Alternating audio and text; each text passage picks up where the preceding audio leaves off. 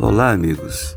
Esse é o podcast Orlando Brito, a foto. Uma maneira bacana, amigável, que eu uso para dividir com você algumas das situações que eu vivi ao longo da minha vida de fotógrafo, fotojornalista. Eu que estou há muitos anos, há décadas, é, com a profissão pendurada no pescoço, né? Andando por esse Brasil adentro e mundo afora aí, fotografando os mais variados tipos de, de situações. Né?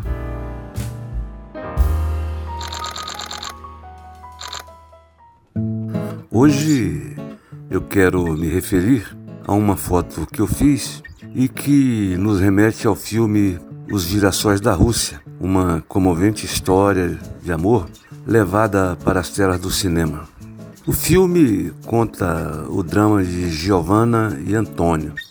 Eles se casaram na Itália nos fins dos anos 1930 e foram separados pela guerra, pela Segunda Guerra Mundial, né? Ele embarca com as tropas de Mussolini para a frente de batalha na Rússia. E ela fica em Nápoles, ansiosa por seu retorno. No fim da guerra, sem notícias e mortificada pela saudade, a bela esposa parte à procura do marido desaparecido.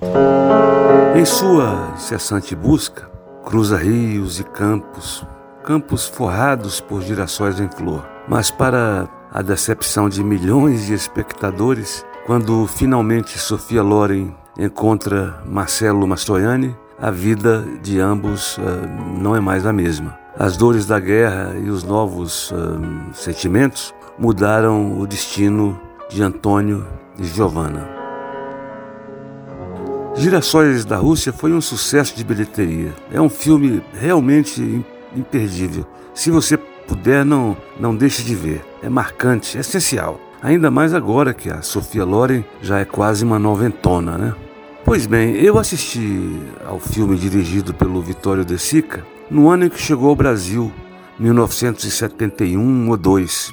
Eu era um jovem fotógrafo e não perdia nenhuma obra que fosse referência estética para mim. Né?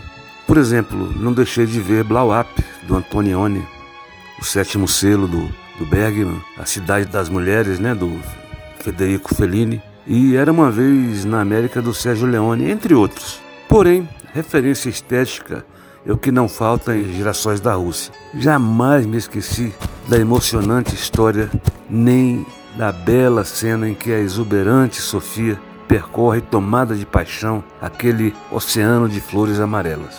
Mas eh, durante uma reportagem na Itália na primavera de 99 ou 2000, e de passagem pelas estradinhas secundárias da Úmbria, né, que levam a Espoleto, aquela região, me deparei com essa imagem a que eu me refiro. Era um ciclista solitário pedalando um cenário idêntico ao que o diretor de Girassóis da Rússia, o Giuseppe Rotuno, filmou com toda a perfeição. Quando eu voltei ao Brasil, a primeira coisa que eu fiz foi buscar uma maneira de assistir novamente a fita, né, o filme Sunflower, é, em inglês. E olha, o tema musical de Henry Mancini é igualmente imperdível. Se você puder, não deixe de ver Girassóis da Rússia. Espero que você tenha gostado do meu podcast de hoje. Um abraço, viu?